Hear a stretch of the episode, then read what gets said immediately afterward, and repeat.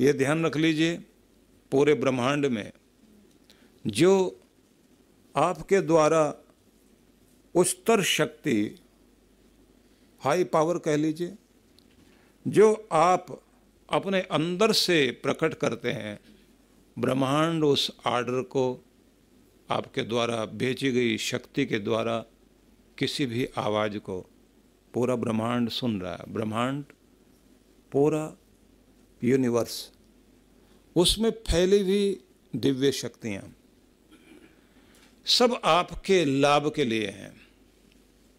हम ऐसे समझें, एक नीम का पेड़, जिस पर आपका कभी ध्यान नहीं जाता, वो है क्यों? आप नहीं समझते कभी। कोई भी पेड़ खड़ा है, वो क्यों खड़ा है? आपको नहीं पता, लेकिन वो आपसे मित्रता कर रहा है। आपके लिए ऑक्सीजन, प्राणवायु, जीवनी शक्ति सब आपकी तरफ़ भेज रहा है। आप ले रहे हो, आप उसकी तरफ़ ध्यान दे नहीं रहे, लेकिन वो अपना काम कर रहा है।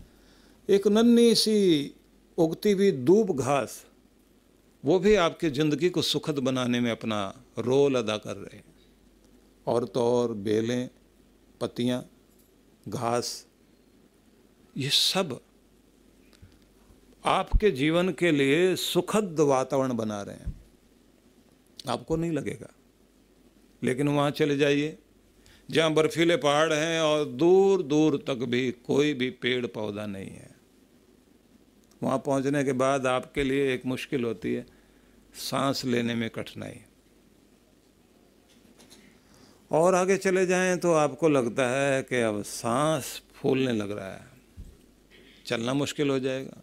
सियाचिन ग्लेशियर में, जहाँ हमारे फौजी पहरा दे रहे हैं देश की सुरक्षा के लिए।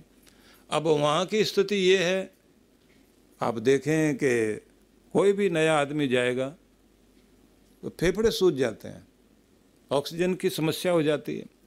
तो उनको पहले आराम से केबन में रखते हैं, थोड़ी ऑक्सीजन देते हैं या कुछ और व्यवस्था करते हैं। तैयार करते हैं, ट्रेंड करते हैं। उसके बाद कहते हैं कि अब आप आगे जाइए। फिर उनको सही जगह पर, जहाँ पर उनको अपना कार्य करना, वहाँ भेजा जाता है। तो आप समझ सकते हैं कि वहाँ वनस्पतियाँ नहीं हैं, वहाँ पेड़ पौधे नहीं हैं, ऑक्सीजन भी की मात्रा कम है।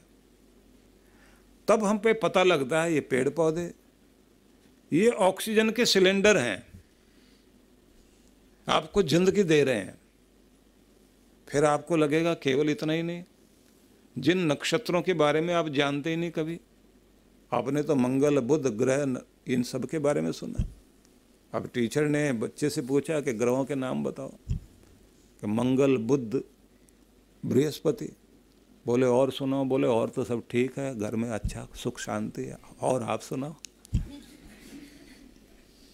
बोले, मैं हाल नहीं पूछ रहा हूँ। और सुनाओ का मतलब और बताओ। तीन ही तो बताए अभी। अब अगर देखा जाए तो जितने ग्रह नक्षत्र हैं आसमान में, आप तो उनका नाम तक भी नहीं जानते। कितने हैं और कौन है? सब अपनी तरफ़ से आपको ज़िंदगी देने के लिए किरणें फेंक रहे हैं। अब ये सारी किरणें जो आपकी तरफ़ आ रही हैं, आपकी ज़िंदगी को आसान बनाने के लिए, पूरा संसार आपको सुखद वातावरण दे रहा है। कभी कभी आपको लगता है कि इनके द्वारा कुछ गलत भी आता है। तब जब आपका रिदम बिगड़ जाता। जब आप प्रकृति से तालमेल नहीं बैठा पाते, आपका सोना जागना खराब हो जाता है, आपका बोलना चालना खराब हो जाता है, उठना बैठना गड़बड़ हो जाता है, आपकी बातचीत और आपका आचरण उसमें दोष आता है।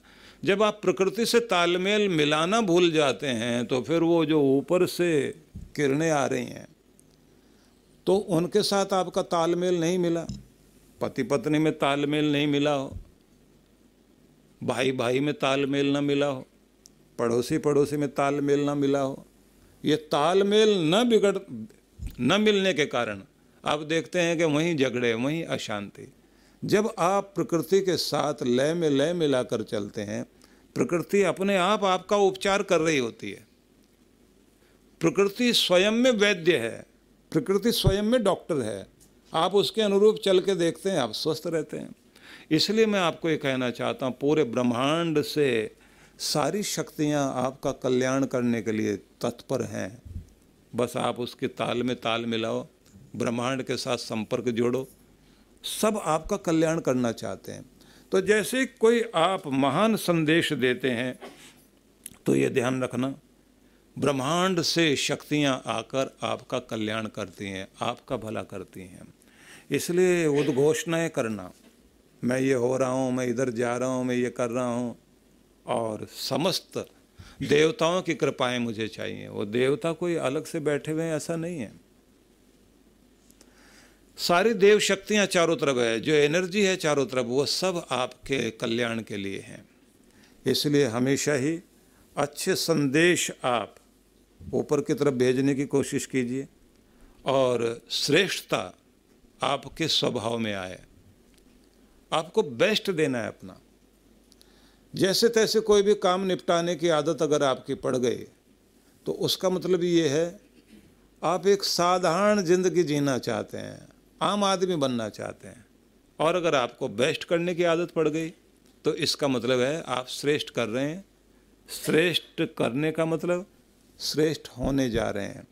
और श्रेष्ठ होने जाने का मतलब श्रेष्ठ फल पाना चाहते हैं, श्रेष्ठ स्थान पर बैठना चाहते हैं तो बेस्ट कर रहे हैं आप, और अपना बेस्ट देने का मतलब है, आप बेस्ट बनना चाहते हैं तो इसलिए आपकी सोच भी श्रेष्ठ होनी चाहिए। आपका उठना बैठना भी श्रेष्ठ होना चाहिए तो सफल व्यक्ति के अंदर एकाग्रता मिलेगी। सफल सोच वो है कि आपको इतना मिले तो ऐसा करें। नहीं, जो कुछ आपके पास है, उसी से आप सफल होकर दिखाएँ, तब सफल हैं। और सफल सोच वो होती है कि जितनी जानकारी अब तक मैंने प्राप्त कर ली, उसी जानकारी का तो फ़ायदा उठा लूँ, बाकी तो लाइब्रेरी बाद में पढ़ लूँगा। जितना जानता हूँ, उसने से लाभ लूँ। हम उतने से भी लाभ लेने को तैयार नहीं हैं।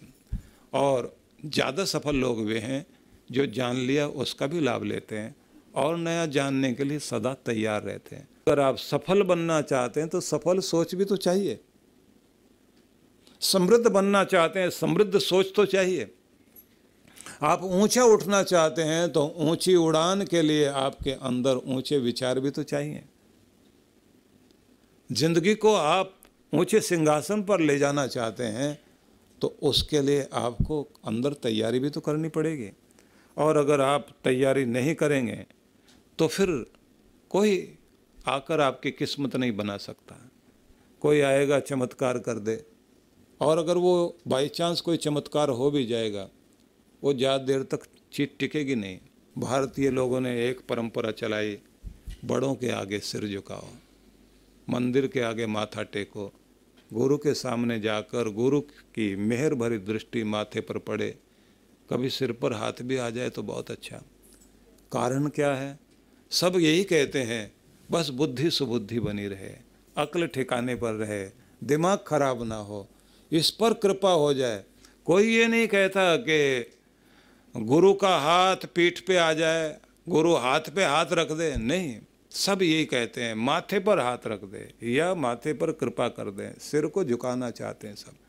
सिर झुका करके एक ही चीज़ पाना चाहते हैं ये हमारी बुद्धि सुबुद्धि रहे। क्योंकि जहाँ सुमति, तहाँ संपत्ति नाना। सब तरह की संपत्ति वहीं तो है, जहाँ सुमति है। और जहाँ कुमति है, वहाँ तो तरह तरह की विपदाएँ अपने आप आएँगी। इसलिए ये ध्यान रख लेना, एक ऊँची सोच आपकी बने, इस पर आपको कार्य करना होगा।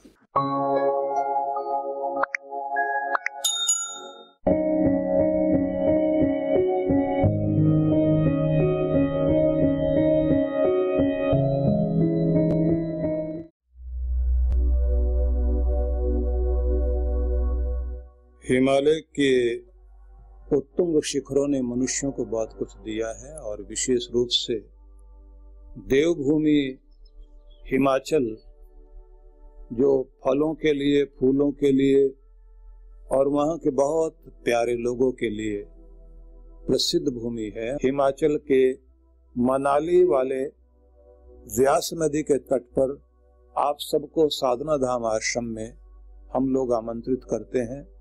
चांद्रायण के लिए। चांद्रायण तप वह तप है जिसके द्वारा हम अपने अनेक तरह के पाप पंख को धोने के लिए, अपने चित्त को निर्मल करने के लिए और अपना भावी जीवन उत्कृष्ट बनाने के लिए हमें अवसर मिलता है। एक तरह से जैसे कायाकल्प होता है, ऐसे ही मानसिक रूप से अपने चित्त को फिर से एक नया बनाने के लिए जो सबसे उत्तम तप कहा गया है, उसे चांद्रायण तप कहा गया है। धौलाधार पहाड़ियों के मध्य व्यास नदी के तट पर प्रकृति के उस सुंदर सुरम्य वातावरण में तप करने का सुंदर अवसर है हम सभी के लिए। 22 मई से लेकर के 6 जून 2021 तक के लिए ये सुंदर अवसर है। इसमें आप लोग पधार सकते हैं, इसका लाभ ले सकते हैं। दूसरा मैं आपको ये भी कहना चाहता हूँ, जो पाँच दिवस के लिए ही साधना करने के लिए आना चाहते हैं तो इस बार साधना बहुत ही अलग तरह की साधना हो रही है, जिसमें कुंडली जागरण से लेकर के समस्त चक्रों के जागरण की विधि सिखाने के साथ साथ में हम अपने सौभाग्य चक्र को किस तरह से जागृत कर सकते हैं और अपने दसवें द्वार तक अपनी चेतना को कैसे पहुँचा सकते हैं जिससे जन्म भी सुधरे और मरण भी सुधरे तो यह चक्र साधना कुंडली शक्ति की जागरण की साधना और सौभाग्य प्राप्ति के लिए सौभाग्य ध्यान का सुंदर अवसर होगा, जिसके लिए पाँच पाँच दिन के ये कैंप चलेंगे। मैं आमंत्रित करता हूँ आप सभी को कि आप आइए और इस